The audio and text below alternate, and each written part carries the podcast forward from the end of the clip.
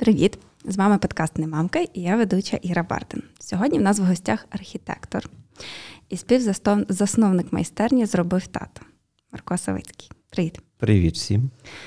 Я коли е, готувала опис про тебе, записала собі, що ти батько трьох дітей і вдруге одружений. Так, це я. Все правда. Все поки що вірно. Поки ми піднімалися сходами, ти згадав, що ти підстаркуватий тато, але я так не вважаю. Переді мною е, молодий харизматичний мужчина. Е, старшій твоїй доньці 24 роки. Так. Це вдвічі більше, ніж тобі. В сенсі навпаки. Тобі більше вдвічі, ніж їй, але ну, це не так важливо. Мат... Для для математики можна таки зробити квест. Моїй доньці зараз саме стільки, скільки було мені, коли вона народилась. Порахуйте собі. Ем, Ну, слухай, це вже такий е, доросла жінка. Ну, напевно, для неї вона доросла жінка. А для тебе? Для мене вона доросла дитина. Доросла дитина. Просто тут е, були тати, знаєш, дітям яких 6 років. Я кажу: ну, вже готуєшся до того, що донька буде дорослою. там. Каже, ні. Я прям думаю, що буду вбивати всіх, хто буде підходити до неї. А то ти вже це знаєш на власному досвіді. Я це пережив. то. Вже пережив. Вбивати не хотів, uh рушниць не купував, uh але пережив. Я думаю, то всі тут переживають.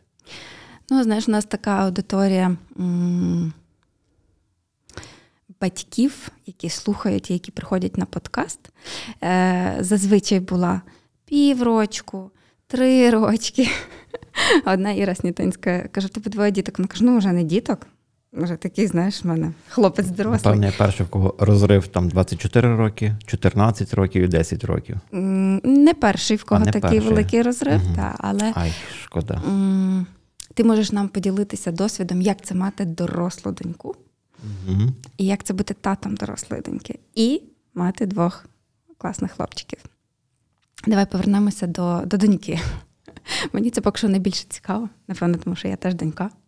Mm-hmm. Так ніби я е, беру інтерв'ю свого тата, знаєш, що він пережив, бо мій тато мені правду все одно не скаже, як і, напевно, більшість статів своїм донькам. Ну, насправді я е, сьогодні не можу не говорити правду, тому що нас точно буде слухати моя дружина, яка мене попередила, щоб. Тільки правда Тільки і правда і нічого. Щоб я все розказав, навіть саме саме, що я сьогодні не розкажу. Вона сказала, я напрошуся до Іри на подкаст і їй розкажу правду всю. Все підходить. Так, тому тому сьогодні так, в мене немає шансу. От, Давай всю правду, як вона є. Всю правду, як є. Е, ну, По-перше, бути татом дорослої доньки для мене. Тому що я опираюся виключно на свій досвід власний. Угу. Тобто я не зразу кажу, що я не є для когось якимось, можливо, прикладом, для чогось, для наслідування. Тому що кожна історія життя вона інакша, абсолютно інакша і неповторна. Хоча є речі, які, звичайно, вони повторюються. Тому то що ти говориш про татів, які там готують рушницю сцени ревності, то звичайно, що вони були. Вони, Я через них пере. Е, дякуючи моїй дружині Марічці, ми е, про це проговорили. Тобто вона мені пояснювала про реакцію дівчинки в 16, 18, там 19 років. Uh-huh. І сказала, Свицький, вспокійся трошки, там воно всіх так ковбасить, тому заспокійся, переживи це і далі буде легше. І воно попустилося легше. По-друге, е, бути батьком дорослої е, доньки, ну та не тільки дорослої, вона для мене завжди була моєю принцесою з народження. Uh-huh. Тобто вона е, теоретично не в образу всім іншим, а можна сказати, що вона та людина, яка мене сформувала. Тому що до її народження я був таким е, лінивим, юнаком якимось, якому нічого в принципі в тому житті не дуже і треба було. Угу. Я, я, я, в принципі, користувався тим, що мав під рукою. І вони... Ну, ти такий був ще молодий, шукав Молод, себе. Так, та, та, в пошуках, тобто воно насправді мене ні до чого не стимулювало. Ну, коли угу. в тебе на руках е, в 23-24 роки лишається дитина, яка, які треба, яку треба годувати, угу. а це складніть, це 98 рік, це 90-ті роки, коли фактично і роботи як такої нема. І ми ще, я ще студентом був. І це починаються перші підробітки.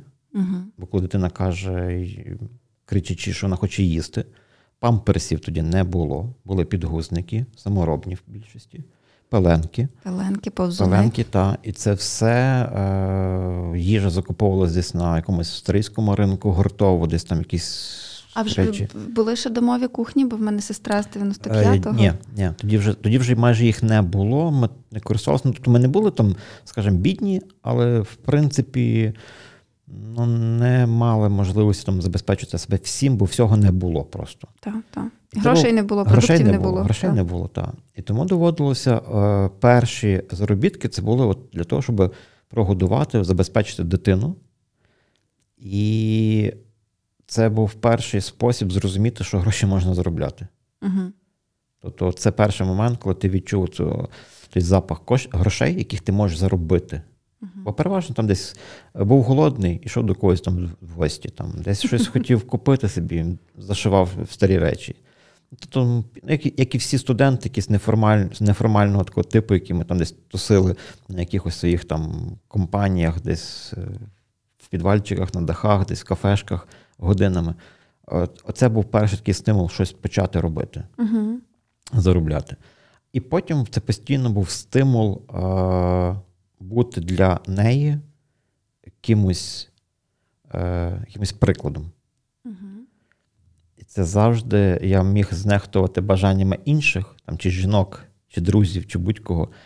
А в очах дитини, доньки, мені завжди хотілося бути тим мужчиною зразковим таким. Завжди. В силу певних обставин, так я був розлучений.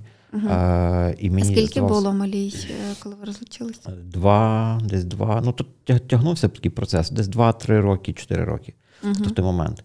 І довгий період часу мені доводилося навіть там, е, зберігши хороші стосунки з сім'єю її, е, з сім'єю, з, тобто ми з бабусею, е, дружини, мамою спільно займалися вихованням дитини.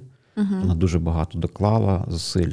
Ну, тобто це було її життя також. Тобто ми дуже хороших стосунках до сих пір. Угу. І мені доводилося, наприклад, там якийсь період е, їздити ввечері до неї додому, бавитися, годувати, класти спати, казку розказати, а ввечері пішки йти в інший кінець міста, бо транспорт не дуже ходив. Так тривало дуже довго. Але я її завжди брав з собою на всі е, тусовочки наші студентські, там юнацькі, вже потім трошки дорослі. Завжди був тим таким. Е, у нас компанія велика, креативна архітекторів. Угу. І завжди я був з Настю своєю. Угу. Завжди. Вона була улюбленицею всіх тих тусовок. Але я себе відчував тим таким, е, таким членом команди, той членом нашого той туса, який завжди з дітьми приходить на забави. І це трошки мене так виношувало, але мені було по барабану. Тобто вона от реально на всі поїздки, всі якісь там вихідні вона зі мною була. Ми були разом. Угу. От, а потім, потім що? Потім вона жила, вона розвивалася, і я завжди намагався давати їй те, що вона хотіла. А вона жила з тобою, з З, мамою? баб, з бабцею, з бабцею, зі мною. Тобто вона, в неї є своя кімната, тобто вона жила з нами. Тобто в неї зараз є, хоча вона вже живе довгий час, е, вчилася і живе за кордоном Угу. А в якій країні вона вчилася? в, в Польщі. Вона сама поступила сюди, е, поступила на дизайн, е, захотіла. А після того вона побачила, що тут їй замало цього наповнення, навчання. Вона сама самостійно вивчила польську мову і поїхала, сама обрала е, без моєї допомоги особливий е, навчальний заклад. Здала сама тести і отримала там великий бал. І це була така історія, що вона здала на один з найвищих балів і передзвонила мені, сказала, тату, привітай мене, я здала. Тобто, коли вона обрала професію архітектора, вона не радилася з тобою, вона така Я самодостатня. розказати ту історію, дуже така, я мало кому розказую, насправді, е, бо це дуже інтимна історія. Така, вона е, поїхала поступати на іншу, на іншу спеціальність якусь, і вона здала тести, екзамен на е, дуже високий бал. Угу. І в тому університеті їй дозволили обрати спеціальність. От вона мені дзвонить і каже: тато, я е, здала на найвищий бал, е, я не буду поступати там, де я подавала документи. Я кажу, а куди ти? Каже, я поступаю на архітектуру, бо хочу бути така, як ти. Угу. Я е, в думках подумав, нафіга ти то зробила. Архітектор, це архітектура це страшна штука. Боже, дитинка, ти ж не мучишся. Але, але, але, але плакав. Від І- гордості. Так, Е, не від гордості, від того, від усвідомлення, що е, в- е, моя Настя фактично це мій лакмусовий папірець моєї відчуття, чи я скорбився, чи я не скорбився. От відчуття своєї цінності якоїсь. Угу. От вона мій той вектор, який мені каже: з яким я навіть не сперечаюся. Якщо вона каже, що це добре, значить це добре. Якщо я в очах її бачу сльози, значить я зробив дуже якісь недобрі речі. Погані. Так, Якщо я бачу її в очах радість, то означає, що значить все добре. І на той момент так я розумів, що в принципі жодні призи там за конкурси виграні, там жодні премії, якась там слава, вона не вартує того того слова. Я пішла на архітектуру, бо я хотіла бути така, як ти. Круто. От. І це от визначає це, хто е, як це бути татом вже тепер дорослої дитини. Е, Ну так, слухай, це було досить давно. Але є є й незручності. Ще був такий момент певний, коли там, я не пригадую, 18-19, може, років їй було, коли вона ще не була аж настільки вищою від мене, такою, вона в мене дуже висока, струнка, вся в маму пішла. І от ми деколи знайшли, і по інерції вона мене за руку там бере, наприклад, десь в місті, йдемо разом. От я йду такий бородатий, вусатий, е, ну не зовсім там такий старий виглядаю. Ну, дядько. Дядько, дядько, де поважний, типу. Та. Е, і дівчинка висока, струнка, така модельної зовнішності, татуйована вся, і за руку вони йдуть разом. І от ті погляди, вони дуже дивні. Навіть один раз мій товариш, який не впізнав мене, не впізнав Настю, він з Настю знав, коли їй там було 4 роки. Uh-huh. Він мені на Фейсбуці дуже делікатно коментар написав, що слухай, Савицький, ти. Ти отак вільно по Львову з коханками ходиш, має совість трошки. Якщо люди, то я тебе побачу, якби люди побачили, uh-huh. і фоточку скинув зі спини, як я йду з Настю. Типу. Це так було з одного боку трошки стрьомненько, так, але. А з іншого дуже смішно. Смішно і і, і прикольно. Прикольно. А, Ну, вона вже доросла, вона вивчилась, вона працює архітектором. Ні. Вона не працює архітектором, вона, хоча е, вона близько до того. Вона працює в дизайні, вона зараз підробляє десь якихось там. Я не знаю, чи в ресторані працює. Ну, Вона е, має свій якийсь проект творчий, вони роблять якісь ужиткові декоративні речі з подружкою. Uh-huh. Зараз е, є ідея, вже ми з нею проговорюємо про те, що вона все-таки вернулася в архітектуру. І я хочу, е, як хочу. Я дуже не люблю слово хочу. То якщо вона захоче, але вона сказала, що вона не проти, uh-huh. відкрити в Кракові під відділ нашої проектної студії, uh-huh. яка буде експансія за кордон, де вона буде тим всім керувати з подругою то її це зацікавило. Більше того, я сам в архітектуру перейшов не зразу по завершенню навчання, а через три роки. Тобто я працював якийсь час навіть в Макдональдс, займався там якимось локальним маркетингом, якимось там е, робив бургери, поки до мене дійшло е, усвідомлення, що я хочу займатися архітектурою. Uh-huh. Тобто дозрів. я дозрів. Тому що дуже багато людей, які приходять після навчання з університету в архітектуру, особливо коли батьки пхають вони дуже сильно ламаються. І оце один з елементів е, батьківства, який я зараз, вже тільки зараз зрозумів, що дітей треба підштовхувати, але не треба заставляти. Вони найгірше, що можуть зробити батьки, це пробувати зробити їх таких самих, як як вони. Ну так. Я лікар, значить ти підеш лікарем, бо я тобі допоможу. Бо я маю можливість тобі я маю там можливість, так. Хоча я теж так само, е, коли Настя сказала, що я, е, вибір в неї був або на якісь міжнародні відносини на іноземну на, на іноземну мову або на дизайн чи архітектуру, то звичайно, що я сказав, що йди на дизайн архітектури, бо як будь-який батько каже, ну в крайньому випадку я можу я можу тобі дати роботу, якщо ти там почала з чогось. Угу. А з іншого боку, в мене немає такого наративу, що я хочу, щоб мої діти мою фірму перебрали на себе, наприклад, і бізнес продовжили взагалі. Угу. Тобто, у мене що один син, там один хоче взагалі бути футболістом, якимось невідомо ким, у нього там постійно сім п'ятниць на неділю. Левко у мене інженерне мислення має, бавиться якимись там кранами, там, технікою будівельною, знає всю техніку будівельну, всю техніку військову. І, Ну чого? Ти архітектор, сам будівельник, не ж теж непогано. Ну насправді мені мені головне, е, щоб людина дитина особливо займалася тим, чим вона хоче. Настя зараз захопилася, вона давно захопилася татуюванням. І в неї була мрія. Вона хотіла собі зробити тату.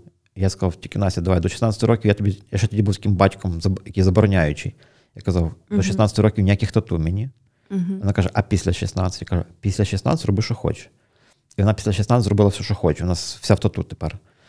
І вона захопилася тату, і я їй купив машинку, там допоміг машинку, за що дістав від цієї родини. То ти був проти, потім купив машинку? А, ну, Дивися, є питання е, висловити, що мені не подобається, але uh-huh. я не вправі забороняти щось. Uh-huh. Я був я був такий, як вона. Я пам'ятаю ті всі розмови, коли мені забороняли, і до чого це приводило завжди. Uh-huh. Єдине, що е, я завжди от, кажу, підштовхую і підтримую, тим, що я От хоче, хоче займатися на гітарі. Всі кажуть, нафіга, вона не буде займатися на гітарі. Вона хотіла. Я купив гітару, яка там позаймалася і вона валяється десь. Е, я вважаю, що людина має попробувати, спробувати. Вона, якщо не попробує, що гітара не її, ну так, це кошти, але та гітара ми потім продали її.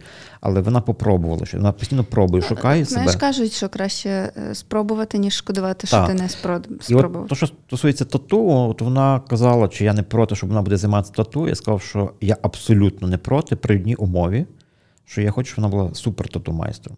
Тобто мені завжди, як батько, хочеться, щоб вона, якщо тату, будь супер тату майстром. Найкраще. Тому піди на дизайн, займайся малюванням, займайся там, вивчи дерматологію якусь, тому що це є процеси, які я розумію відповідальності, які вони ще до кінця не розуміють. І вона тим займалася. Тобто вона тим займається, вона вже зараз практикує в Польщі, там б'є тату собі. І, і ці моменти вони для мене набагато важливіші, ніж визначити, ким вон дитина має бути. Зараз такий час, що це Зараз неможливо. так швидко все змінюється, та власне тут Компетенції міняються, Кожні три роки так. якась нова стихія тебе захоплює. Тому е, ти так багато приділив ем, уваги тим професійним, знаєш, майбутнім, теперішнім е, якостям доньки. Е, мені здається, що Настя все-таки в твоїй особі має класний тил. Ну, мені би хотілося, так. так. Я думаю, що вона знає, що я її тил, і якісь життєві негаразди, які в неї там траплялися, то перше, до кого вона телефонувала, то до мене. І я це усвідомлюю. Тобто я до кінця життя їй буду тим тилом. У мене нема такого наративу, що ти вже доросла, все, гуляй, до побачення. Такого нема. І це стосується не тільки Насті, це всіх дітей. Тобто я не, не от ми говорили про це з дружиною, що ми хочемо, щоб вони стали самостійними, жили своє життя, але пам'ятали, що якщо щось, ми є. Є батьки. Ми є. Тобто, але ми теж маємо своє життя. Ми теж зараз чекаємо, коли наймолодший стане трошки вже, вже самостійним, бо інколи хочеться і пожити своє життя часом. Ще трошки, ще зовсім. Ще там рахували. Років, років 13 чи 14. Та, Хіба молодшим. третя дитина захоче. Ну, тут нас нема такого. У нас, якщо є, то є, нема, то нема. У Нас... Е, Третю, я мала на увазі неповнолітню третю. Е, ти так з, в розмові наголосив, що з Настею ти був таким ще татом, який забороняє, а зараз вже не забороняє. А, то ти з донькою був строгим татом? Ні, ніколи. Е, Були моменти, коли мене зривало, от в ті от такий перехідний період, там, особливо там, коли я мав своє бачення, які мають бути і хлопці, якісь там, якийсь який образ, якісь, якісь речі, які мені дуже важко було сприймати. Тому що це стосується всіх батьків. Ми в дитинстві, ну в юності, ми теж були такі безшабашні, ми такі дурниці робили, про які дітям не можна розказувати навіть. А потім є певний момент, коли то, то як, як е, маленький принц. Угу. От маленький принц, він е, це насправді це доросла казка, це не дитяча. Це якраз про те, як малий принц перетворюється в другій частині в того бізнесмена. І от багато батьків, багато дорослих перетворилися в того бізнесмена, того такого жирного, непонятного дядька, якого ніхто не впізнає, а насправді це той малий принц, який мріяв, який робив дурниці, який любив. Типу, і ми дуже часто насправді забуваємо, які ми були. І мені он дружина постійно нагадує: слухай, ти забув, який ти був. А чого ти на неї не дістався? А я діставався дуже часто. Мене от вона не через е, злість якусь, а через гіперопіку, можливо, якусь бажання, е, знаючи, який світ може бути. Так. Мгм. Так, батьки, чому, батьки чому психують? Батьки психують, тому що не знають, які чоловіки бувають, бо вони самі такі чоловіки в юності були. Вони розуміли, що вони робили, тому потім вони бояться, щоб їм це не вернулося все. Мгм. Тому цей наратив куплю рушницю, типу, бо всі мужики однакові, то це йде через погляд свого життя дуже часто. Угу, угу. Ну та світ, слухай, світ зараз такий. А скільки років було Насті, коли е, ти вдруге одружився? Мені цікаво, зараз ми вже до хлопців перейдемо, але мені дуже цікаво, як Настя це все прожила, як вона сприйняла. думаю, що боляче, то будь-хто про- проводить боляче. Тобто ми так старалися, ну бо Марічка вона завжди була в житті Насті. А скільки років було Насті, коли ви вже з Марічкою в відносинах були? Та Марічка з, е, з Насті з самого народження, фактично, бо вона хресна Насті. Угу. А ти з Марічкою? А ми вчились в одній групі з Марічкою. Це тема для окремого подкасту. Я думаю, що ми запишемо подкаст то... з Марком і Марічкою. Ага, так, то було б то був би такий батл, я зараз скажу. Я очікую, там, що ми підбираю слова планом. У нас постійно йде суперечка з Марічкою, як е, почалися, от насправді вже вибудувалися наші стосунки. У нас в кожного своя версія, як і uh-huh. чоловіча, і жіноча версія. Uh-huh. Uh-huh. Типу, в мене така вона дуже романтична, насправді, така возвишена, така вся. Америчка дуже проста, типу, Свицьке, ти просто пожаліла. От, типу, так, все. Отак. І все. І це у нас постійна історія про про, про ті. Ну, Марічка насправді була завжди опікувалась Настю, вона як хресна, вона з, з Настю була поруч, ми з Марічкою. Вона велика, ми в одній великій компанії жили весь час. Uh-huh. Але я розумію, що ті речі е, переживаються дітьми дуже боляче. Всіма. Тобто нема. Я не вірю в такі історії там про легкі переходи. Е, Марічка досить розумна жінка, вона завжди намагалась бути е, не сюсюкатися. Вона не старалася грати роль якусь там такої. Вона була такою, якою була все життя. Угу. Е, Собою була. Собою, так. Вона була собою. І зараз, наприклад, в спілкуванні в них нормальний комфорт. Я розумію, що Настя потребує спілкування більше зі мною, само собою. Тобто вона і з мамою своєю спілкується ну, прекрасно, і зі мною. Тобто це все переростає, якісь моменти, але, можливо, якісь якісь речі е, вони десь відклалися. Тобто я, чесно кажучи, ті моменти не дуже зараз і порахую, коли там воно ті переходи стало, бо ми всі були. От той наратив, наша історія, наша історія, вона постійно тягла така. Там з 93-го року, як ми поступили в інститут, і воно до сих пір воно все тягнеться uh-huh, в спільних компаніях, спільних там тусовочках наших, там з першою дружиною ми там вітаємо один одного з днем народження, тобто мама моєї доньки. Тобто в мене нема зараз переживши якісь там перетурбації, складні питання, які були особисті стосунки, якісь, які там вибудовували складно, скандали, якісь ще там речі, воно зараз вже ну, не не актуальним, і воно на то дивишся в минуле, як якісь такі вже, Боже, то що зі мною то вся історія була. То uh-huh. драматургія, вона вже перезабулася. Uh-huh. Зараз вибудовується інше життя, інші потреби, і, і воно зовсім по-інакшому сприймається. Але я намагав, ну, все життя намагав, то мій хрест, і от реально, що вже серйозно говорити, це мій хрест. От те, що я пішов, так якби тобто в мене інша сім'я, то мій хрест, який я буду до кінця життя нести. Тобто це uh-huh. я не говорю, що а, було, забули. Ні. Uh-huh. Це мені uh-huh. теж це було важко. А ми спробували це вибудувати. Мені здається, що в тих умовах, яких воно є, ми вибудували це прекрасно. Тобто ми їздимо, мандруємо дуже часто, якщо є можливості. Угу. Єдине, що зараз трошки менше з Настю спілкуємося, бо от вона доросла дитина зі своєю роботою, своїми інтересами. Раніше ми там списувалися кожен день. Зараз це раз в тиждень може бути. Дорослі діти вони Дорослі, такі. Так, так. Але я з цього не роблю проблему, тому що я переконаний, що Настя знає, що ми її любимо. А, Якщо я там дзвоню, то там малі завжди питаються, як там Настя, привіт, передавай, Лук'ян малий там теж обожнює, там десь щось і пише, дзвонить. З Левком е, вони е, спілкуються на якісь дуже вже їхні дорослі теми. Леву уже 14. Так. І то можуть бути теми комп'ютерних ігор. Типу, там не якісь там питання, що робила, там, а там де була, що бачила. Типу, слухай, Настя, ти там якісь чіткоди скачувала там до такої то гри а там подивися, там якийсь фільм там класний, а музика класна, там подивися. Угу. От вони говорять на якісь вже свої Інтереси вже свої інтер... Е, та, теми з, з якимись своїми інтересами, де я деколи відчуваю, що я вже не в темі. Я, То вже їхня історія. Яким би ти не був молодим, для своїх дітей ти завжди старий. Так, так. У нас було таке років ще багато тому назад, коли от, завжди хочеться виглядати молодим. І ми сиділи на кухні з братом і молодшим. uh Спілкувалися, Настя з боку якась тут сидить на нас, дивиться, це було років 10, напевно, назад. Я Кажу, що таким поглядом дивишся на нас. А тоді мені було ну, десь 38 років, під 40 тільки. І вона каже, Боже, які ви старі вже. І я собі згадав, коли я був маленькою дитиною, там маленькою 10 років, і збиралися всі батьки, а мамі там було десь 35, можливо. uh І вся їхня компанія з жартами тими всіма їхніми. Вони там сиділи, жартували, випивали, щось там закусували, якісь дні народження галицькі. uh І я пригадую свої відчуття, я на них всіх дивився, думаю, Боже, які, які старі люди. Древні, древні, просто древні. древні. А зараз я от згадую і думаю, боже, мені було по 35 років. Якісь, а мені 48 зараз. Тобто, як би я не молодився. Тому, та. Кожне покоління має свій смак. Не будемо про. Так, Але я я, я це відпускаю. Тобто воно часом uh-huh. не так е, лякає, але насправді я це відпускаю. Тобто, мене насправді воно не настільки е, турбує, uh-huh. то я маю свої цінності свого віку. Дуже добре, що вона тебе не турбує. В тебе найменшому сину 10? Так. Ти ще маєш що вивчати, О, тут, знаєш? тут теж є проблема, тому що насправді, коли от часом говорить, от ти з Настю проводив так багато часу, на всі тусовки Мгм. ходив, а тому що мені було 24. У мене ресурсу Тусовки було, були. сили було. Зараз Лук'ян настільки активний хлопець в мене, тобто я аж дивуюся, він відбрав, напевно, найкращі активності, які є в Марічці, впертість Марічкіну.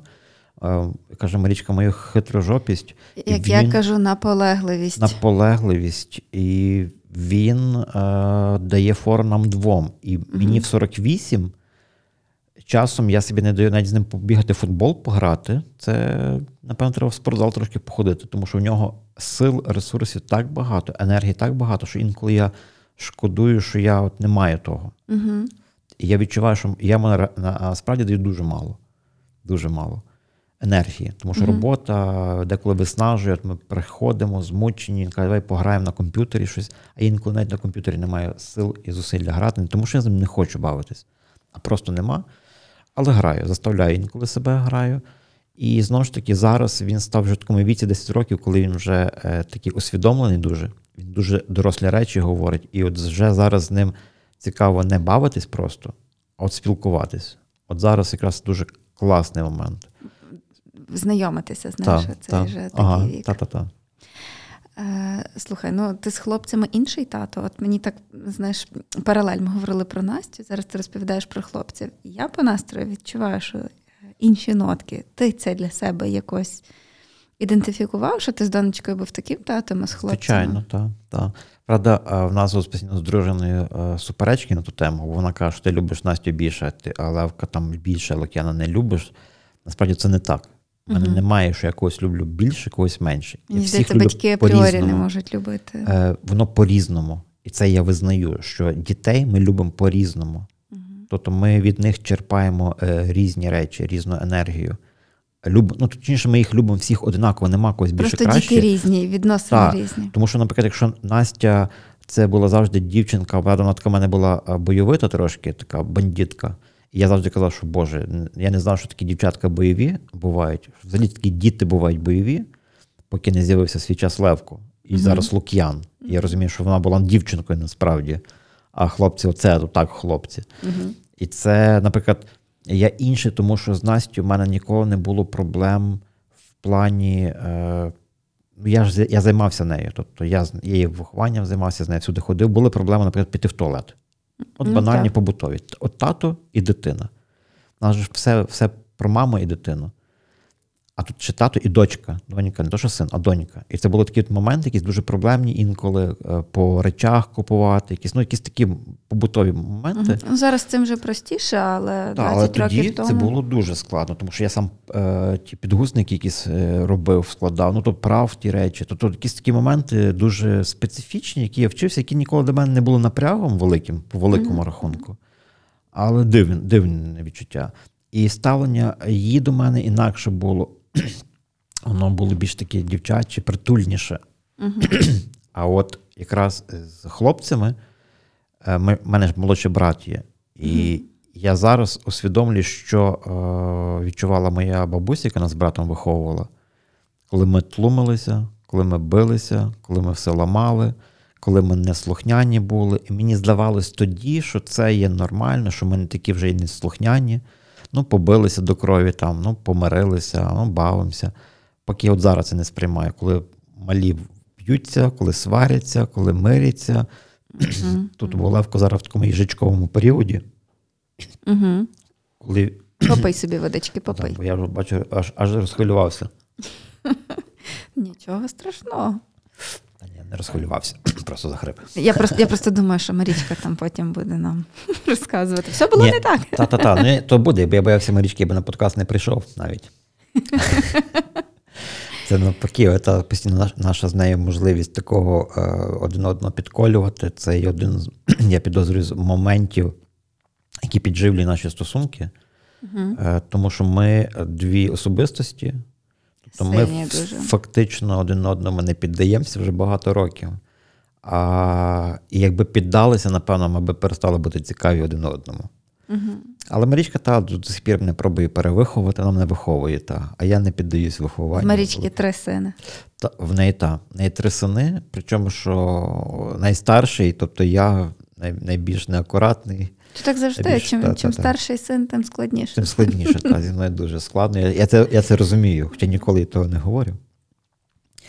І вони різні. Тобто я до них по-різному не можу одинаково. Тобто я е, там Левка зараз, наприклад, обняти, притулити дуже складно. Він такий дуже він навіть Марічку не хоче, вона його цілувала, та там поцьомати, все, ні, ти мама, що ти там. Мгм. А інколи ні з того, ні з цього там притулиться, ви мене щось не любите, притулиться. Такий він у нас хлопчик здоровий, вже вищий від мене вже теж.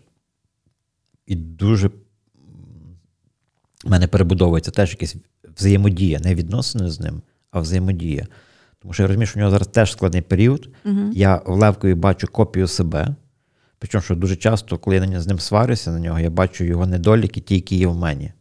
Тобто я, Рятують? Е, Так. Тому що я знаю, що ті недоліки мені зробили в моєму житті, як я до сих пір з ними борюся. Я пробую, ну я говорю відверто, так як воно є. Тут я не прикрашаю, типу, що я не такий, от ми такі б не були. Ні, я був такий ще гіршим. Знаєш, був. як рекомендують недоліки обернути в свої переваги. Це краще, ніж з ними боротися. Е, Я не борюся з Левком, тому що я знаю, що він такий є. Я про, я... про тебе А, з ну, твоїми недоліками. мене Не, не недоліки- вчи дитину боротися з недоліками. Це погана практика. Е, я, є недоліки такі, от Марічка би з тобою зараз тут підняла би просто. Угу. то, Добре, може, може ми про різні недоліки Е, говоримо. та, про недоліки, лінивість, наприклад, лінь. От лінь, яка... Слухай, ну лінь двигун прогресу. Це От, ж взагалі от, не от тут би. Марічка тобі розказала про що таке лінь Маркова і Левкова в прогресі. Та. Я, я погоджуюсь. Я погоджуюсь, що е, люди є різні. Тобто я лінивий, але при тому, що от це дуже такий парадокс. Е, я лінивий, але я дуже багато працюю. Єдине, що я працюю тільки, е, я, якщо є щось є, що мені подобається, от Мгм. моє сродне, от архітектура, моя сродна праця, і там є моменти, які мені подобаються, я можу працювати без вихідних Нон-стоп. нон-стоп. Якщо мені щось не подобається, і тут би Марічка вставила ремарочку, все, що стосується порядків в домі, я цього не роблю, не можу робити. Тобто, ну, можу просто з силою якось допомогти там деколи, але це для мене ну, реально складно. Угу. Дуже складно. Мені простіше зробити справу, яку я люблю, і зробити кошти на того, хто поприбирає, ніж самому сідати і прибирати. Ну, мені здається, що дуже багато людей, таких як ти, власне, знаєш, зро- краще зробити кошти і найняти людину, яка там зготує, прибере, не знаю, газон постриже, е, ніж. Ну, бо, по-перше, я це все роблю дуже погано. Після, То моїх практики не маєш. Після о, не, не треба, не треба. Ті, то, то, та, то мені Марічка так каже: типу, ти будеш от попрацюєш трошки, і в тебе з'являться навички, і будеш все робити ідеально. Ні, ні, ні. Е, ні, ні, не вийде мене. Я не створений для таких речей. Але прикол в тому, що я ніколи не заставляю, в нас немає р- ролей з Марічкою, що вона це має робити. Мгм. Тобто вона це робить, бо нема більше кому робити. Типу, але в нас немає в сім'ї е, таких речей, що ти маєш мені поготувати їсти. Для мене це було би принизливо. Мати дружину, яка має щось робити. Мгм. Ніхто не має нічого робити. Е, Це оце зеркальне. Я нікому нічому не зобов'язаний. Це все має бути на, на вірі, на якійсь довірі, якісь певні.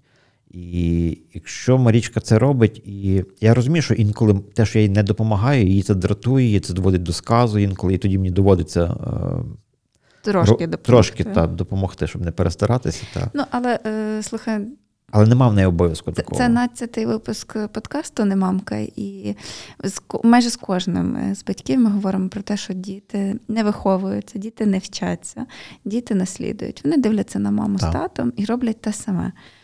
Ти не думаєш, що м, левкові е, недоліки, як ти їх назвав, це не генетично передалося. Просто-напросто він дивиться на тата Е, і робить так, точно так само. Саме так, так і є. Я не вірю в генетичні е, повтори. Я вірю, що все йде через виховання.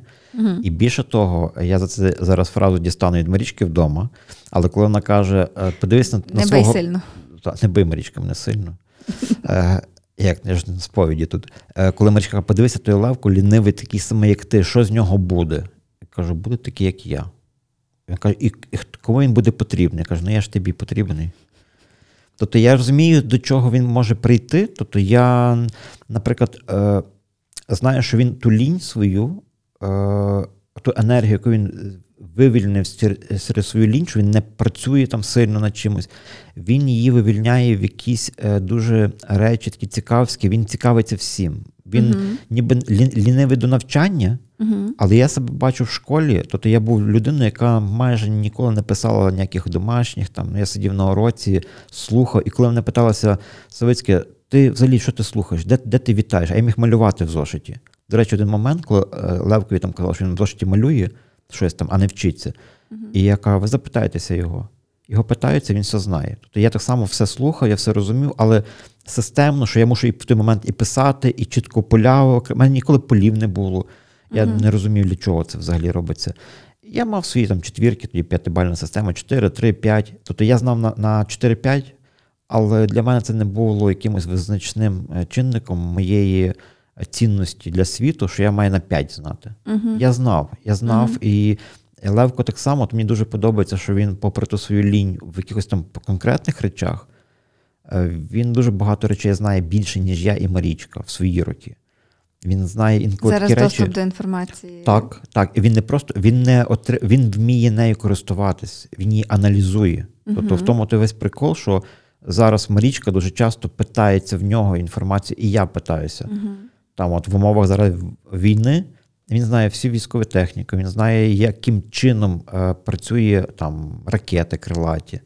При тому, що не просто через те, що війна, а його цікавить технологія. Він грає комп'ютерні ігри. Марічка каже, там він сидить цілими днями комп'ютерні ігри грає. Так, це можливо погано для зору, для інших речей, uh-huh. але він грає дуже багато ігор. Це запускає космічний корабель, прораховує траєкторії, визначає, чому ракета не полетіла по траєкторії. Е, складає якусь е, техніку в програмі симуляторі. Тобто Ого. це якісь такі речі, які з одного боку дитина за багато часу проводить з комп'ютером, там, кажемо, Марічка, ти погуляй, в тебе нема соціалізації. Ну, а з іншого боку, він грає в якісь стрілялки, де він розчленовує людей. Грає. Грає? грає так, він грає, він в Counter-Strike грає разом з Марічкою часом. Бо ми всі з того вийшли. Ми колись там е, в молодості там сиділи, каже, Марічка, ми з тобою грали комп'ютерні ігри добами. Просто реально сиділи добами і грали стрілялки. І що ти від того стала жорсткішою, стала вбивцею чи ще щось. Тобто ми, нас з цим проблем насправді нема. Uh-huh. Марічко більше дратує, що їй треба, щоб дитина е, мала системність, що мала обов'язки. Вона завжди каже, обов'язки. Має мати обов'язки і виконувати обов'язки, бо все на неї вішається. А з Левком зараз тяжко, тому що в нього зараз такий період, коли Е, такий жичковий період, uh коли він все перевіряє через против. Ти йому кажеш, Левко, підійди, а для чого? А на що? А не хочу. От постійно Він він іде і каже, а не хочу. І ми кажемо, що значить не хочу? А не хочу. От просто пробиває, просто пробує, випробовує межі. Там, межі та. І багато психологів говорять, що зараз такий момент, що так все відбувається, підлітковий е, пошук підліткового того спілкування, він так і відбувається через спротив. uh Він випробовує. Але і ми через то проходили. Я точно переходив через це. Але коли ти вже батько, то трошки інакше сприймається. Треба заглибитись в себе, нагадати, яким ти був, і тобі трошки легше стає. Легше трошки. Ну, бачиш, тобі Марічка дуже багато допомагає е, з донькою, бо вона згадує, яка вона була дівчинка. Так. А ти краще розумієш хлопців. Ну, бо все-таки ти був тим, ну, тим складно. Коли вони тлумляться, б'ються, кричать, верещать, бо там б'ються, і Марічка каже, зроби з ними щось, я їм не даю собі ради, що то таке, то не, не діти, щось ненормальне. Я того не говорив вголос, ну вже вголос сказав тут на подкасті. Ну насправді ми з братом тлумилися так, капець. Нас бабця інколи пробувала це все організаційно Е, ввести в якесь русло цивілізаційне. Вона, наприклад, там з фотелю подушки кидала на підлогу, а ринг робила, вдягала шапки, вушанки, рукавички і казала: так, з годинником, у вас є три хвилини, починайтеся бокс, тільки не бити там, не бити там, не бити там. Ми ж там боксували, боксували, боксували. І було правило, що вона каже брейк, значить брейк. І це до певної міри воно. Е, врятувало ситуації, але все одно ж бійки вони завжди йдуть за випробування меж, типу, що я можу куди йти. Тобто ти без того ніяк себе не не знайдеш. Угу. І так, тлумляться, тлумляться, б'ються, випробовують. І це насправді це тяжко, тому що хочеться, щоб вони були братами, близькими, один одному допомагали.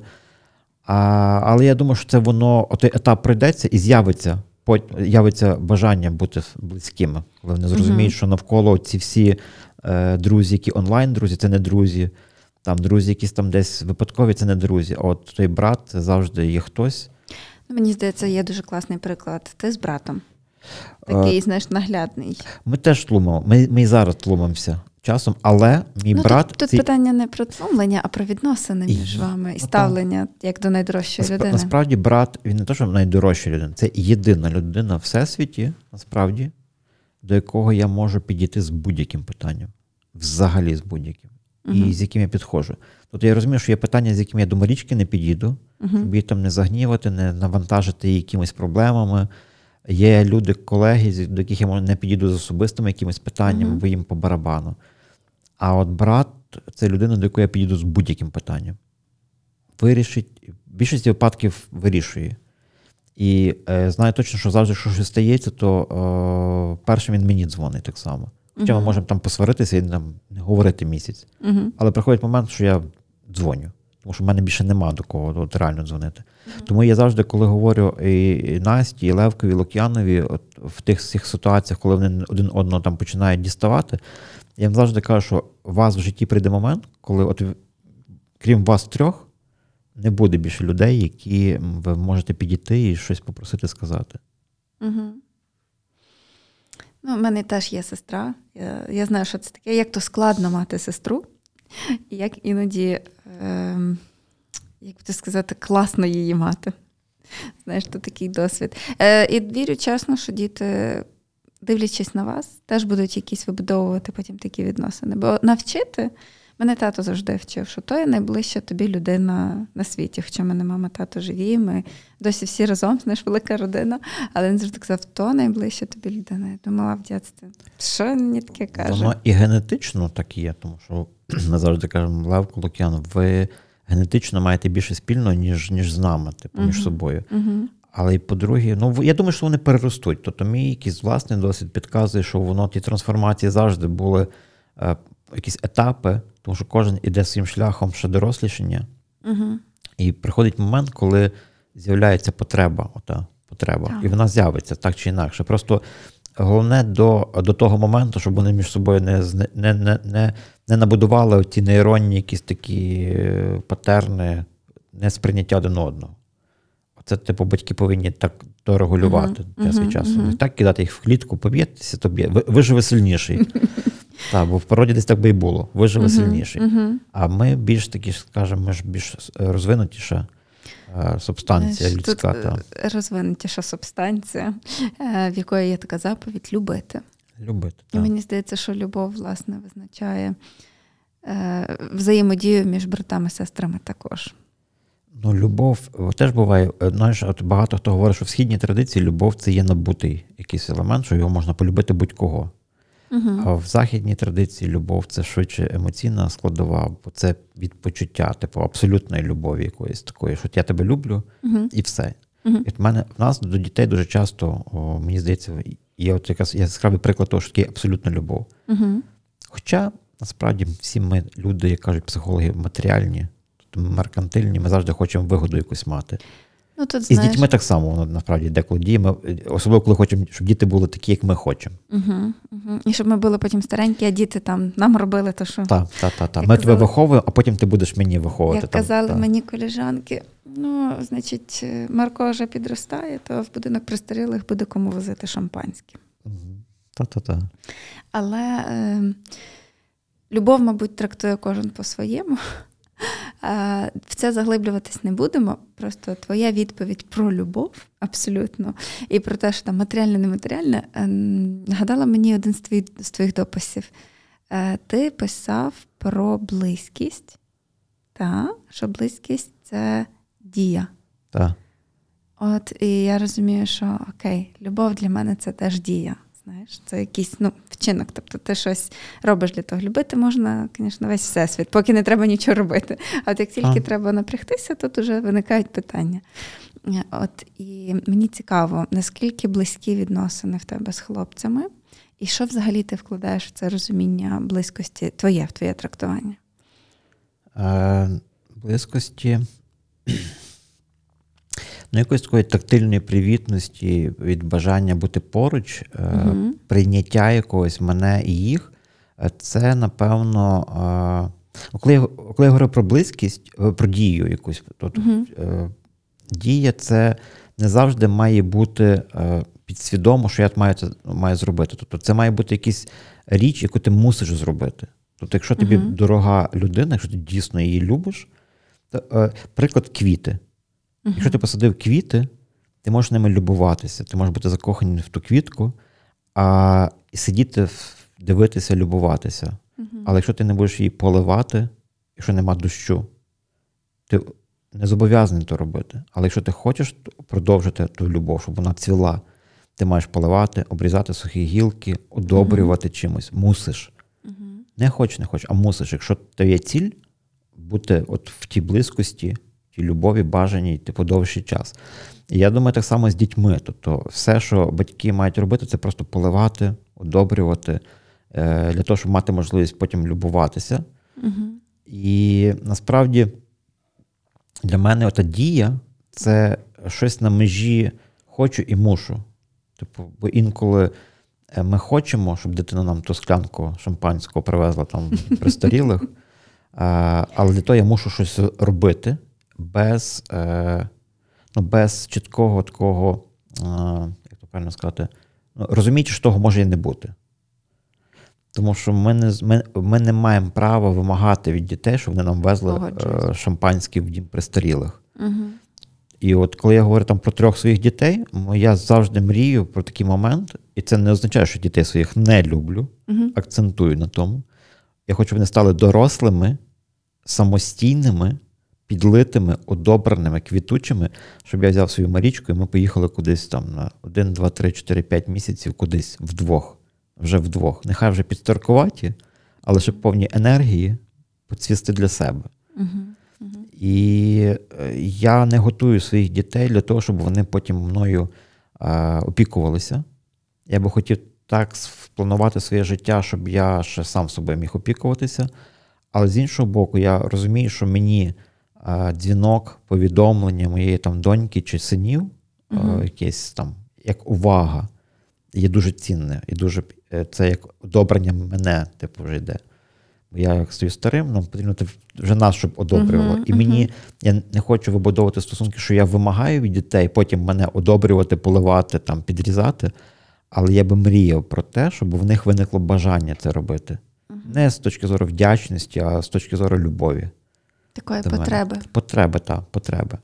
Тому що насправді е, мені так видається, що родинні зв'язки е, це не є щось настільки то біологічний якийсь момент, це швидше психологічний момент, бо нам потрібно завжди мати опору. Мати опору, і це виражається в людей психологічно не тільки в опорі в живих, а навіть в мертвих. Дуже часто ми е, боїмося розчарувати тих, хто вже помер на горі, uh кого з нами вже нема, ніж живих. Нам завжди має бути якийсь маркер, який визначає, чи ми добре зробили чи не добре. Ми не вміємо е, бути байдужими до того, що ми робимо. От я прожив життя, то й прожив. А ми ставимо меркантильно, можливо, то той момент, який вважати можемо меркантильним, що ми думаємо, якщо батьки, діти наші нам потім на старості років то шампанське возять, значить ми були хорошими батьки. Угу. Можливо, з тої точки зору навіть. Ну, я запитаю це. Не планувала, але ти дуже рано втратив маму. Ви були з Іваном дуже маленькими. Скільки тобі було років? Мені було 9, Іван 10. Угу. Це якраз в мене день народження. 10, Іванові було 8.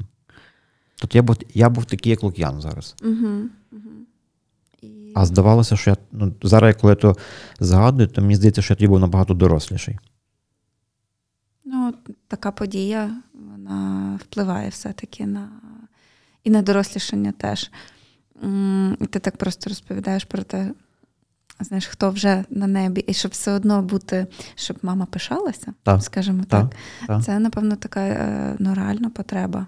У тебе була гарна мама. І ти дуже хотів, щоб вона навіть з неба бачила гарного сина. Е, так, так, вони от насправді зараз е, так воно дуже дивне усвідомлення, бо я ще ніби вважаюся ну, для себе молодим, але я в нашій родині є зараз найстаршим взагалі. Угу, угу. З усієї родини я, типу, той голова роду. Угу. То, що ми привикли бачити сивочолим таким дідом, який сидить десь там на ослінку біля хати, до нього там правнуки підводять. Оце я той той дід угу. зараз. І попри те все, щоб прожити досить велике життя, багато всього зроблено, і ще я вірю, що є багато цілей і бажань попереду. Е, все одно я дуже часто от ловлю себе на думці, що я звертаюся там на небо, дивлюся, типу, чи я окей, бо там ну, для них я ще той хлопчик 10-річний, 12-річний. Uh-huh. І мені завжди е, стоїть питання, чи в, чи я гідно пройшов той, то випробовування. Тому uh-huh. що нас виховувала бабця, ми не жили в злиднях, в мене дуже прекрасна родина, яка нами займалася тітки, вуйки, тобто брати двоюрідні. Тобто у нас не було такого відчуття покинутості угу. На призволяще, е, але все одно було, було усвідомлення, що мені дуже не подобалося відчуття себе такою сиротою. І багато речей, які я робив в своєму житті, воно базується на тому, щоб я не хотів, щоб мене вважали іншим. І все, що я зараз досягну, це не тому, що в мене там родина мені там вся допомагала, там, а це спроба було довести, що я можу це зробити своїми власними силами, що я не є ущербний. Угу. І те, що е, діти виховуються не в повних сім'ях або без батьків, що о, я точно знаю, що о, це важко, це впливає на стартові якісь можливості, але взагалі не впливає на те, ким ти станеш. Було б бажання. Якою ти будеш людиною. Так, якою ти будеш людиною. Тому що для мене це був таким моментом дуже важливим. Це усвідомлення для тих, хто на небі, для мами, для бабусі, тепер там для тата. Те, що що я прийшов, напевно, до випробовування. Хочеться в це вірити. І оце в дітях так само відбувається момент, що я буваю з ними дуже строгим. Uh-huh. Коли вони вже е, маму доводять до сказу, можливо, я так думаю, то підсвідомо я з точки зору самозбереження розумію, що якщо мама доведена до сказу, то краще мені втрутитися, бо uh-huh. тоді вже і наступний мені ти. наступний я буду. Але діти дістають тоді, коли вони маму дістають, коли мама собі вже не дає ради з ними, коли вони uh-huh. випробовують межі, тоді вже включаюся я, і я дуже жорсткий. Я дуже жорсткий. Тобто я якраз граю роль того доктора, який приводить непритомного до до, до тями. До тями. Оце я. І при тому, що мене я не є жорстокий, я не є людина, твердий яка твер... твердий, яким я не не люблю бути твердим. У нас дуже часто е, всі суперечки в хаті є через те, що я дітей дуже балую дурницями, які заборонені для дітей що я каже Марічка, що я от я, до речі, йшов на подкаст, і вона там побачила оцей твій сторіс, uh і вона мені там понаписувала: І що, розкажеш про Кока-Колу, про гаджети, як ти зіпсував дітей гаджетами? Я кажу: хочеш розкажу, хоч взагалі долучайся, і це буде дуже супер-попер батл такий. Хто ну, хто зіпсував вже, дітей. Розкажи вже про Кока-Колу. А це образ, збірний образ, типу, знаєш, щоб типу, не було як, як реклама, але. Я з тих я з тих татів, хто купує дітям Кока-Колу, цукрову вату, е, всякі дурнички, які їм потрібні, а точніше, які їм не потрібні, але вони хочуть. Uh-huh. Бо я розумію, що ти щось дуже хочеш попробувати, треба попробувати, значить це потрібно. Uh-huh. І це наше взагалі бачення е, тої діджиталізації в житті людей з Марічкою, вона дуже відрізняється, тому що вона каже: ну тобто вона дуже так чітко свідомо розуміє, що це е, треба обмежувати, треба не давати можливості. А я, наприклад, вважаю, що, попри негативні можливі наслідки там для зору, для ще якихось речей, mm.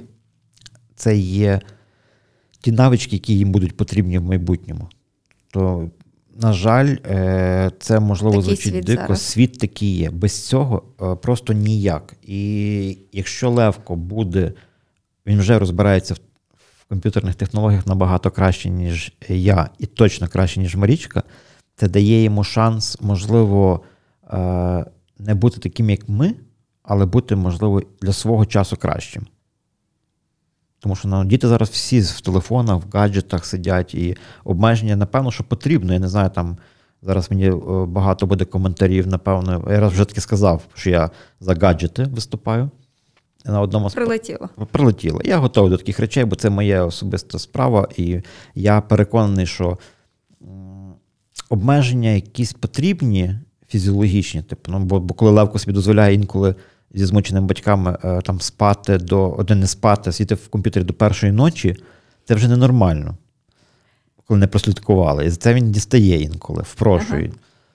Ага. А, Але коли я йому кажу, що я поставлю батьківський контроль насправді він каже: тато, ну я ж вже дорослий хлопець. Ну, ну це не це несправедливо по відношенню до, до мене, до моїх бажань. І він каже: я постараюся не спати там, спати там, 12 лягати, не лягає. І це нас постійно та боротьба йде. А Марічко дратує, чому я жорстко не поставлю йому обмеження на телефон, на ігри по годині в день. І я розумію, що це має право на такі речі, е, що в нього та через комп'ютерні якісь ігри зараз з'явилися погані оцінки в школі. Угу. І це е, Марічка це напряму зв'язує угу. з тим. Угу.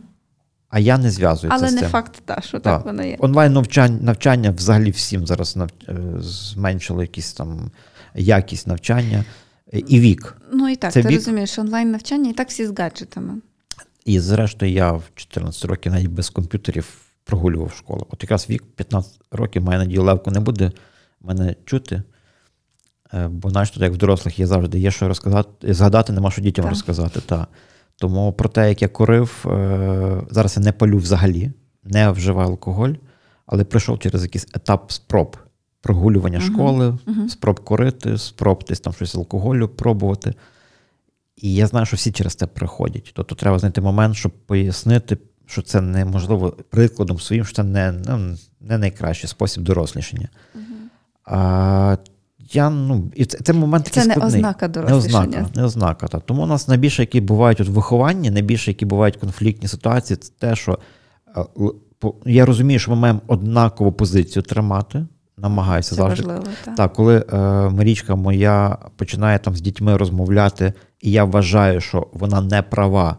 Я ніколи не говорю, що вона не права. Хоча я вважаю, що вона не права, мовчу.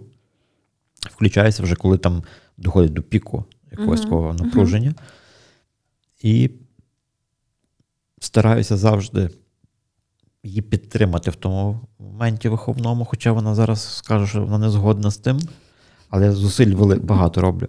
Хоча в багатьох речах я кажу, я бачу по-своєму це. Я просто я я хлопець, я пройшов цей етап. Я знаю, незважаючи, що в мене не було комп'ютерів, в мене були інші е, подразники. Uh-huh. І я uh-huh. просто пам'ятаю себе, тому що тоді. В 12-14 років, коли я був сам на собі, коли мама померла, ми жили з бабцею, я дуже швидко почав дорослішати. Тобто, в мене не було опіки, і моєю опікою був я сам собі. Uh-huh. Я собі дуже часто ставив цілі якісь. Я собі нагадування, до сих пір пригадую нагадування. Наприклад, це було нагадування: в тебе буде син, ніколи йому такого не кажи. Запам'ятай оці свої зараз емоції. Запам'ятай, uh-huh. як ти сприймав оці слова. Uh-huh. І я багато з тих слів дитинства пам'ятаю зараз. І коли я говорю щось Левкові чи Лук'янові, воно мені таким флешбеком виринає, і я е, просто перепрошую сам в себе того внутрішнього хлопчика, такого самого, як вони, і кажу: стоп, стоп, стоп, стоп. Ти ж сам себе свариш, типу, ти сам з собою, ти інакше давай. Лев Кулінивий розкидав шкарпетки, там, які штани, е, як підліток. Ти кричиш, тебе хата вся засрана, а ти подивись на себе там. Ти подивись uh-huh. на себе, який ти зараз, і подивись ще на свій кабінет, подивися, і подивися, що там в тебе в дитинстві було, яким ти був. І і я по-інакшому з ним навіть розмовляю. Я не кажу, типу, а, хай будуть шкарпетки розкидані. Ні, я починаю з ним розмовляти як з собою. От якби я хотів, щоб зі мною мої батьки говорили. Угу. І часом воно більш дієвіше, насправді. Набагато дієвіше. От з Настю, коли я говорив, я не розумів, бо я не переживав життя дівчинки, там, того дорослішання. Тому те, що Марічка мені говорила, не говори з нею так. Говори по-інакшому. uh По-інакшому це акцентуй, по-інакшому це говори. Я її дослуховувався, тому що я розумів, що вона той етап досвід. прожила досвід. Угу, угу. Тому десь в вихованні мені, наприклад, хотілося б, щоб в тих моментах виховних все ж таки дружина більше зважала на е, на мій досвід і не вважала його небажанням виховувати, а сприймала його як як досвід, який я пережив, і я не хочу зайві ресурси викидати на те, що не буде працювати. Тому що ми сваритися можемо кожен день. Кожен uh день кричати на одного і другого сина. Там. Кожен uh день їм кричати: ви два хлопці, які б'ються, ніхто з хлопців не б'ється, одні ніхто брати не одні ви тлумитеся, так, ніхто в мене жодної там друзів, подружок, ніхто не б'ється, а ви тлумитеся як нерідні. Та тлумляться всі як як нерідні. Можливо, про це ніхто не говорить. Стараються не говорити, бо це ніби соромно, типу, як в сім'ї типу, б'ються, типу, сваряться. Mm-hmm. А це не бійка, це не є це бійка випробовування. Бо це найближчі люди. А з ким ти ще випробовуєш там?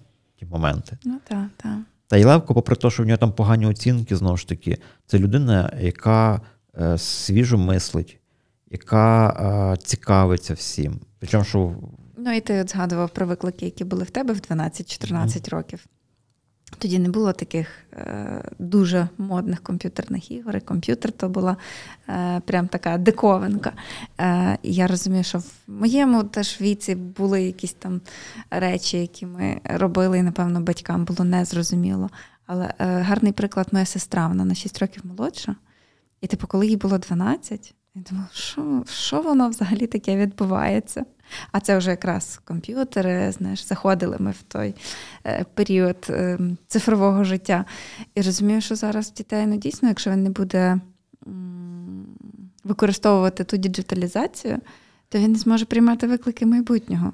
Тобто так, ми всі так. мали в підлітковому віці. Ми контактували та, з тим світом, який, який був на той момент. Та, Знаєш, Я з Левандівки. Ми в 12-14 років не то, що ми були безпризорники, ми просто ми в дворі гуляли. От цікавить, ви ми цілий ми день гуляли в дворі. Угу. Так, я розказую, як ми гуляли в дворі. Маю надію, мої діти не побачать, не почують. Ми виходили зранку, ми йшли на Турфовиська, лазили по якихось свалках, побудовах, шукали карбіт. Ми кидали карбіт, який там вибухав. Потім ми йшли в п'ятий парк з вагонів сірку, з вагонів, діти там стягували сірку. Поїзд проїжджав, ми відра кидали на шнурку мотузкою, витягували селітру. Ми то все змішували, ми робили порох. Ми порох забивали в якісь Жах. труби, які десь на мотозаводі, е, на складі, не на складі, на якомусь там звалці, витягували якісь там рами, обрізали їх е, ножовкою, робили вибухівки, кидали десь на торфовиськах їх, землянки копали в, в торфовиськах, які горіли бігали в озера, десь там на Левандівці купалися без дозволу. От що ми робили. Двір такий був трошки обширний. Так, тому що ті, Але... я, я з тих хлопців, які вижили. Типу, от, як там, Чоловік це хлопець, який вижив. Тому зараз, наприклад, коли мене Левко ще був молодшим, там 12-10 років, я був тим татом, який пережив ту всю історію Лівандовську всю свою, то коли Левка посилали в кіоск, там буквально метрів 100 від дому, то я от з тих татів який пережив у ту Левандівську свою історію. Я стояв, дивився вікно, де там дитина йде 100 метрів до кіоску, там нічого з ним не станеться. Угу, угу. І Знаєш, що чекати. Знаю, до та, тому що та, тому що це наш досвід, часом негативний, часом позитивний, але я знаю, як воно може бути. Тому гаджети, ми так зневажливо кажемо гаджети, угу. але це теж є досвід комунікації з сучасним світом. Так. І при тому, коли ми, батьки, сидимо в телефоні цілий день, слухаємо новини, в навушниках, дивимося, скоролимо соцмережі, і потім звинувачуємо, що дитина сидить там купа часу в інтернеті, і всього-навсього вона сидить в інтернеті, навіть не в інтернеті, а ну, дивиться передачі якісь наукові. Не uh просто там в Тіктоках якихось дурацьких сидить. Ну, навіть якщо він сидить в Тіктоку, то шукає якісь речі, які е, Йому цікаві. цікаві. Це пізнавання світу, тобто це є джерело інформації. А нам здається, що він дивиться дурню якусь, читає uh краще книжки. Оце питання книжок читання. uh Що зараз діти мало читають книжки. uh Ну, мало читають книжки, тому що світ дає інший інструментарій. Книжка це є інструмент. І світ дуже швидкий став. Швидкий. Ну, Раніше, знаєш, відео ем, навіть на Ютубі знімали на годину, щоб донести якусь інформацію. Потім з'явилися там коротенькі в інстаграмі на хвилину. А тепер в Тіктоці треба вкластися в 10 секунд і донести так. свою думку. Дуже-дуже швидко. А, Але рідко діти гуляють тепер в дворі, Марко. Рідко гуляють в дворі, тому що е, порушена соціалізація, тому що немає. Е, раніше, ну мені так здається, що раніше ті всі дворові соціалізовані речі вони були тільки через те, що е, не було більше де. Не було гуртків, не було ніяких е, груп дитячих, Способи нічого способів не було. Mm. Я перший раз виїхав в центр з Левандівки, це було мені не знаю, скільки років, ну, без батьків. Це було років, напевно, мені вже 16-14, напевно. Що я собі поїхав кудись далі від Левандівки, то в тому по Левандівці тусив. Uh-huh. І я не мав де знаходити. Де? У мене була школа. Так, зі школи це школа, все йшло. Школа і двір. З району були діти, і так всі. А зараз є можливість там, ну знову ж таки, будемо відверті, е, відрізняється спілкування онлайн від спілкування офлайн, тому що ти тоді не щитуєш е, uh-huh, людину. Тобто ми не тільки слова чуємо. Uh-huh. Нам треба бачити людину, нам треба спілкуватися. І це покоління зараз е, з цим дуже е, має проблеми, тому в тому моменті ми, наприклад, левка заставляємо соціалізації. Тобто ми заставляємо там ходити на якісь гуртки, на футбол. Він каже: мені то не дуже подобається. Я кажу, ти мусиш піти, бо ти маєш навчитися людей щиту, ти маєш бути серед них. Тому це єдиний момент, який який е, він відкидає в спротиві постійному. Але коли ми, наприклад, його на пластовий табір відсилаємо, домовляємося, давай так, окей, цей рік останній, а ти табором закінчуєш, він на той табір не хоче їхати на два тижні, кудись там, без своїх гаджетів, без нічого, там треба в лісі. Він реально приїжджає звітом і стримує посмішку, щоб не показати, що йому було класно. Коли ти питаєшся, було класно, він каже: я більше не поїду, було погано. Все було погано. Бо це той е, етап, коли він не може сказати, що було класно. Має бути все погано. Але я ж то щитую, я знаю, що йому класно було. Він багато моментів потім днями не замовкає. Не було нічого класного. Ми там ходили, ми там в мандрівку ходили на 20 кілометрів. Це жах суцільний. І йшли, і починає розказувати, розказувати. Ти розумієш, що він має історії, оті історії, які на І там є зростання. Зростання. Зразу, знаєш, Е, офлайн життя це ти ростеш постійно, якісь виклики, ти чогось досягаєш, якийсь новий досвід, і в цьому вся крутість. Тому е, книжки можна оцифрувати і якимось іншим способом е, поглинати, а життя треба жити все-таки офлайн. Але класно, що ви дозволяєте своїм дітям розвиватись різносторонньо. Мені здається, мусимо вже завершувати. Я прям мільйон питань не задала тобі, але мені здається, що обмежувати е, геть повністю теж не можна. Типу, знаєш, треба чуть-чуть дозволяти спробувати, а от в 16 можна бити татухи, де хочеться. Можна, де хочеться, але маю надію, що Левко з Лук'яном. Насті вже все одно, вона вже сама б'є татухи комусь. А от з Левко з Лук'яном, то напевно ще буде. Я ще чекаю той момент дорослішання хлопців. Я пригадую, от в Левко вже почалося 14, 15, 16 років. Угу. Я думаю, що це буде випробовування, ще яке потребуватиме дуже великих Це зусиль. тільки початок, так. І ще чекаю Лук'янових 16 років. Тобто це буде та от я очікування. Я на завершення тебе обрадую. Це вже потім, коли внуки підуть, в тебе буде ще нове випробування. Ну, Марічка сказала, внуки, то самі. Ага. Ми з татом Ага. їдемо в мандри. Нас не буде. Я тобі дуже дякую за розмову. І е, тут навіть нема що е, додати, просто хочеться ще говорити, слухати, слухати і слухати. Тому, напевно, другий подкаст буде з Марічкою, поговоримо ще. Добре, Ти домовились. дуже цікавий співрозмовник. Дякую. Дякую всім, хто слухав. Та. Всім папа. Гарно. Всіх обняв. Па-па. Марічка, я тебе люблю.